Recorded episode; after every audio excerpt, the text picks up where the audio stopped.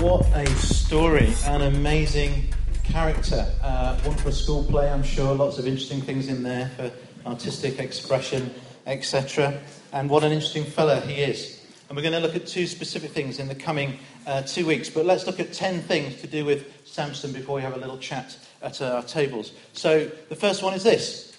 He was born after an angelic visitation. Now, I'm not saying an angel actually looks like that, but that's what Google thinks. So I just picked an image from Google. Probably if he'd looked like that, his mum and dad wouldn't have had an argument about whether it was an angel or not. So probably maybe looked a bit more ordinary until the bit when he kind of went up in the fire. And he's not the only person in the Bible whose birth was kind of foretold by some kind of supernatural thing.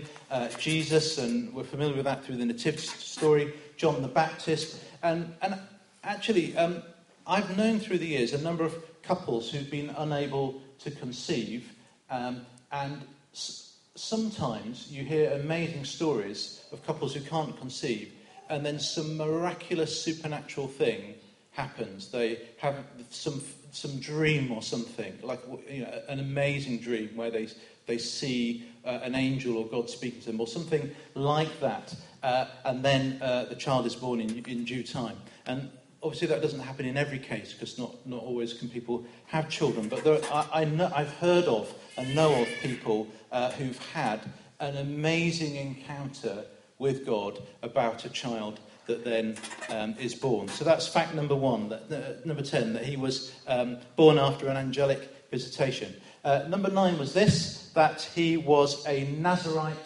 from birth.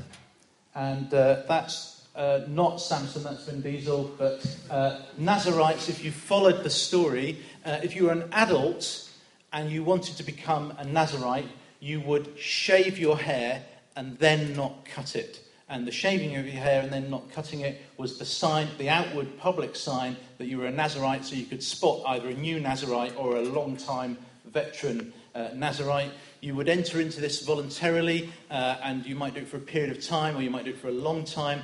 And some people were Nazarites, like in Samson's instance, because their parents set them apart from birth. So John the Baptist, were not told that he was a Nazarite, but his thing of not shaving and not eating the fermented drink fits the pattern of being set apart as a Nazarite. And Nazarites kind of were like special forces. They like set themselves especially apart for God, and they refrained from drinking alcohol and refrained from touching dead bodies. An unusual combination, but there you go. Plus the shaving and then not shaving their hair, and then you could end your Nazarite vow if you'd kind of completed your time of setting yourself apart to God by offering a special sacrifice to God, and then you could bring your Nazarite vow to an end. So Samson was a Nazarite, and not the only one, but there were others in the Bible, other people who sort of set themselves apart for that. Number 8 was this, that he had spiritual strength from God. So that's another character who has special strength, and the strength was because of his vow.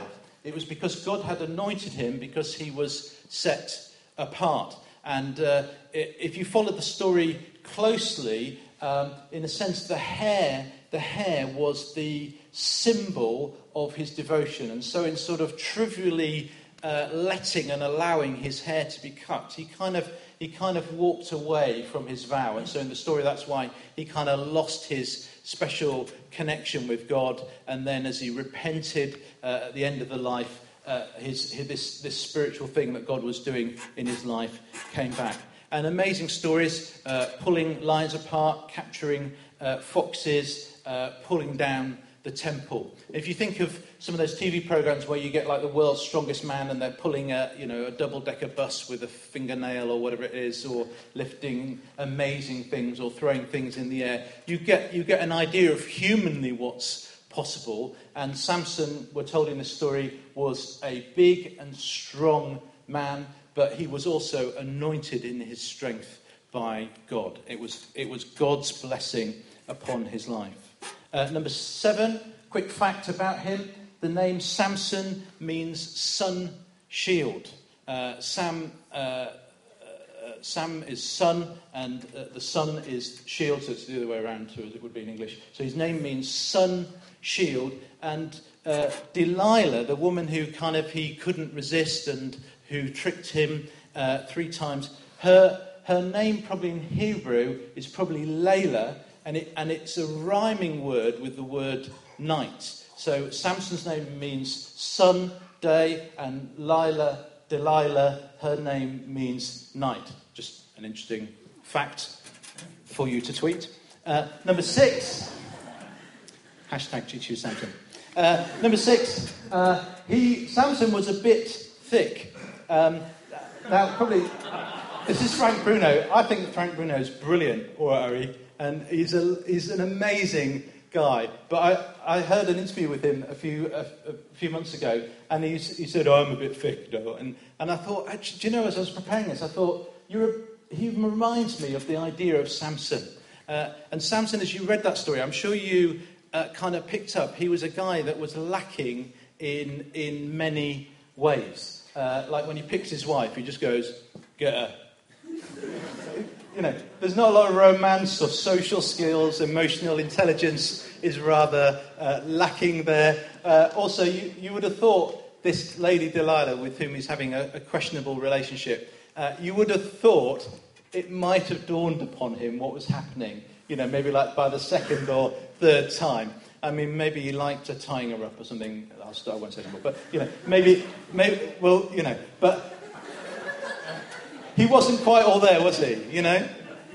He should have worked that one out. Maybe even the first time he should have guessed, maybe this is a trick. Why are the 4 guys in the bedroom with us? Okay, you know, well, what's going on? He's not quite all there. You know, he was a strong guy, but maybe a bit thick. You maybe know the saying. Have you heard this one? A Yorkshire man, born and bred, strong in arm and thick in head. Have you heard that one? No, maybe you haven't. Okay. Well, that's Samson. He's physically strong, but emotionally and intellectually, he is pretty weak and thick. So number 5. He was a wayward character. We hold that in contrast to the fact that he was specially born. So the angel said, he is going to be an important person for the kingdom of Israel. He is going to be especially anointed. He is going to do important things. The blessing of God was upon his life. The Spirit of God was upon him. Yet, he still had issues. One of the things that tells me is, just because God uses somebody in any way, it doesn't mean that character is automatically formed. Character must be forged as well as learning to be used by God. And the newspapers have done, in the last 10 years, a very good job of exposing the flaws of Christian leaders who have been amazingly used by God often, but their character has been sadly lacking. And Samson was like that. I mean, he had this set-apart thing, and he's not meant to touch a dead body, but he's happy to create many dead bodies. I mean, that was a glaring omission in his vows.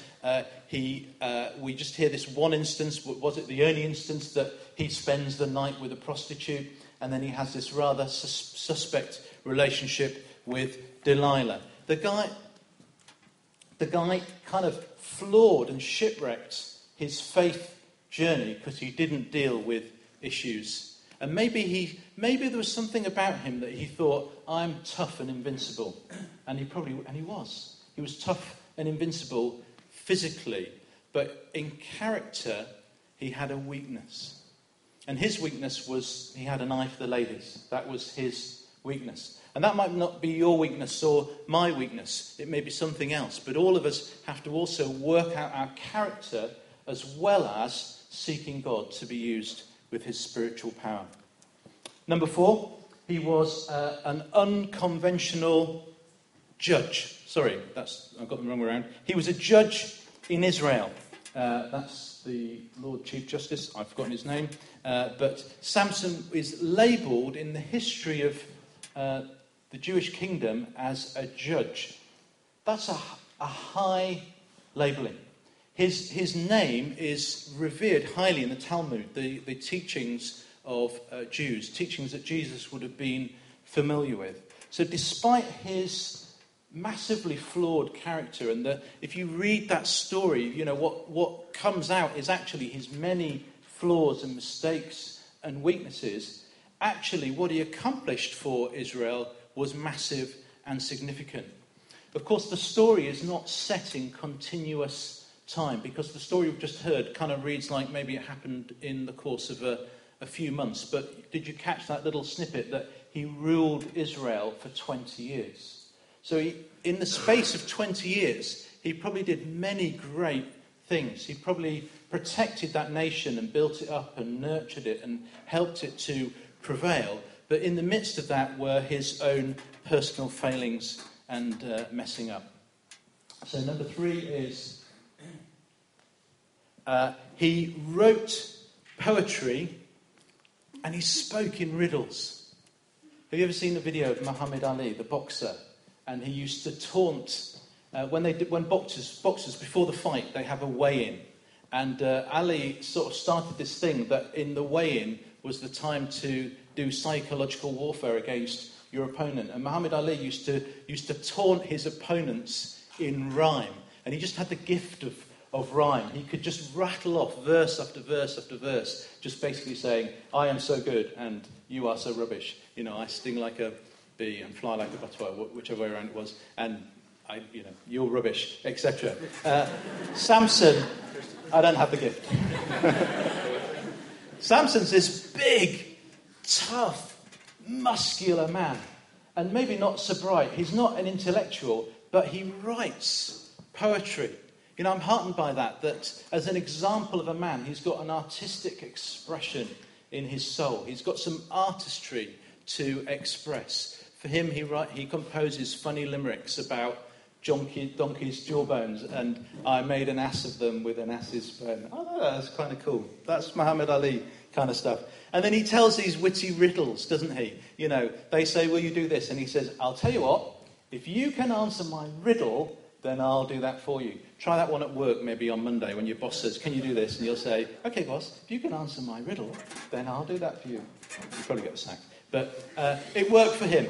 It was part of his charm and his character. It was part of his approach to life. Of course, he messed up big time. So the whole misunderstanding about did he want to be married or not was caused by the riddle thing and the 30 sets of clothing, etc. And the next one is... so this is number two. He wrote... he was the first person in the Bible, I think, to commit suicide.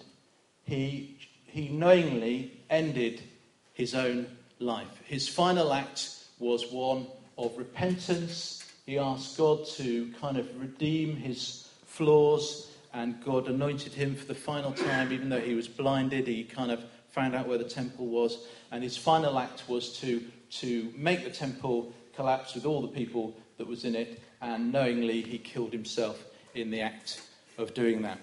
And then if we've got one more slide, and the final point is this: he was an unconventional soldier. He was a judge of Israel. He was like a general. He was like God's protector of God's people. But he had an unconventional approach. He would face his enemy with riddles and challenge them. You know, in the Second World War films that I've watched, rarely does that happen. You know, Rommel meets the other general and says, "Shall we exchange first riddles?" And then, you know, it doesn't kind of happen that way. That's not the normal way that a soldier fights. He seeks revenge by thinking, "I'll catch some foxes, tie their tails together with a lit torch, and set the foxes into the fields to burn the fields." He does that. Did the thing with the donkey's jawbone to kill the people. As his style of being a soldier. So we're going to chat at our tables just for a few minutes, and I've got a question for you to chat about, which is this: what strikes you about the kind of person and leader that Samson was? Oh, that's a hanging preposition, isn't it? Okay, so the grammar police can work do some work on that. But what strikes you about Samson, both as a person and as a leader? He was God's leader.